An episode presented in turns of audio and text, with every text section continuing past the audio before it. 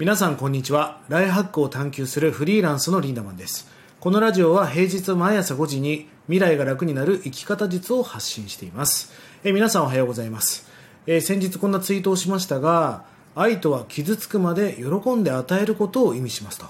まあ、これはマザー・テレサの言葉なんですがもう深すぎてわからないですよね。愛とは傷つくまで喜んで与えることを意味すると。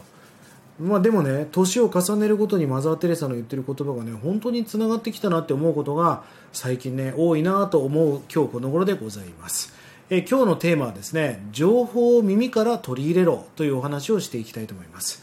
まあ今本当に今の時代っていうのは情報型で情報が溢れていて取捨取捨選択するのが本当に難しい時代になってきました。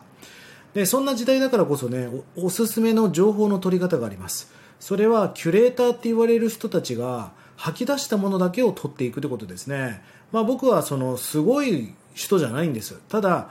まあいい情報を集める力はあるんですね。そういうのをキュレーションキュレーターっていうんですがそのいい情報を集める人が取捨選択して吐き出したものだけを見ていく。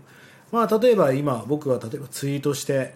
リツイートしたものだけを見ていくとか、まあ、うちのオンラインサロンの中ではですねこの記事だけは読んだ方がいいよっていうのを、まあ、リアルタイムにあのシェアしていますのでそういう情報だけを見ていくとかそうすると無駄な時間を省いていくことができますよね。まあもう本当24時間しかないわけだからそんなものだけに時間を割いているのはもったいないわけですよ。隙間の時間でどれだけ情報を取れるかっていうのがめちゃくちゃ重要な時代になってきました。えー、先日もですね交差点でちょっと信号待ちをしていたら、まあ、若い子がですねその信号を待っている本当に数秒の間だけ TikTok を TikTok をね1本だけ見てました。要はそれって隙間の時間を有効活用して1分以内のショートムービーを1本見てね情報を取ってるってことですよね、えー、ショートムービーだってもちろんエンタメかもしれませんがしっかりとした情報発信源なわけです。まあ、あとはですね本の要約サイトっていうのが要約サービスっていうのがあって、まあ、今フライヤーっていうのがあります。まあ、あのこれは面白いサービスで、まあ、本1冊読むのはやっぱり短くても 2, 2時3時間かかるじゃないですか。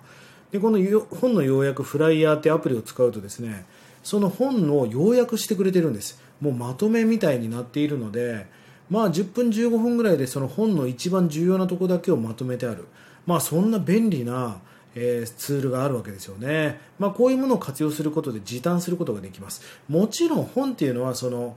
えー、エピローグとかプロローグまで読むからこそ何かそのつかめる何かっていうのもあるんだけどでもノウハウ的なものであれば要点だけまとめてあってもいいことってありますよね。え今日はねおすすめな情報の取り方を皆さんにお話したいんですがそれはですね耳からの情報を取り入れていくってことなんです。まあ、ちょっと前まで何かを学ぼうと思ったら、まあ、本を読むのが当たり前でしたが、まあ、それがね Kindle という、まあ、昔旅なんかに本を持って行ったらもうめちゃくちゃ重かったんだけどなんだったらスマホとかで見れますからいちいち本を持っていく必要がない。何百冊もデータ化して持っていくことができますよね。これも便利だったんですが今はこの Kindle から Audible というものにシフトしています。 Audible っていうのはその本を朗読してくれてるんですね。だから耳で本を読むんではなく聞くというサービスがもう始まっています。まあ、これがなかなか便利でですね1.5倍速とか集中すると2倍速で聞いたりするとバーッと内容を聞くことができます。僕あのアメリカに行ってねびっくりしたのはもう本って結構聞いてる人が多いなって印象を受けました。まだ日本で耳市場っていうのはそこそこまで伸びてなかったんだけどもうアメリカはねもう数年前からなんかもう耳でそのポッドキャストを聞くみたいなことがもう主流になってましたよね。そして皆さんも仕事をしながらイヤホンをつけてることに抵抗がなくなった仕事っていっぱいありますよね。IT の子たちなんかイヤホンつけっぱなしみたいな。ってことは耳は開いてるじゃないですか。手とか目は塞がっていても。例えば移動の時間とかランチをしている時間とかパソコンをしながらそんな時間に耳は開いているそんなことがありますよね。そんな隙間な時間に耳から情報を取れるわけですよ、まあ、なのでプラットフォームで言うとポッドキャストはもちろんですが、えー、僕がこの配信しているスタンド FM もそうですし YouTube だって見るだけではなく聞いてる人もいますよね。あとは Voicy とかそういったものもあります。この耳市場のプラットフォームっていうのはこれからもっと伸びていくと思っているんですね。でこのデッドスペースの時間に細切れの情報をたくさん取っていくということが重要になってきます。2時間の長いセミナーとかを見るんではなくてこの細切れな情報を取っていく。1分の情報を60個見れば60分分の情報が取れるわけだから今の子たちっていうのはこういう情報の取り方をしてるんだということを理解しておくことが重要ですよね。そしてその学んだことをですね以前もラジオでお話しましたがツイッターでアウトプットしていくんです。あなたがむっつりのようにその自分だけノートにこそこそ学ぶ学んだことを書くんではなくて公衆の面前にあなたがその学んだこと刺激を受けたことを書けばそのツイッターを見てくれてる人がうわ超いい情報ありがとうってことになりますよね。人のためになっていくわけです。まあそういった意味合いもあってツイッターでそのメモ帳代わりにアウトプットをしていくっていうのは非常に面白いと思います。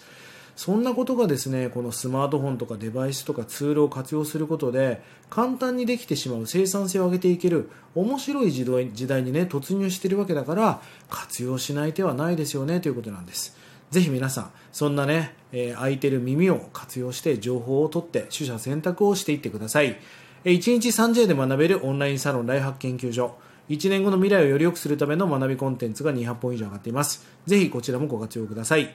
それでは今日も素敵な一日をリンダマンでした。またね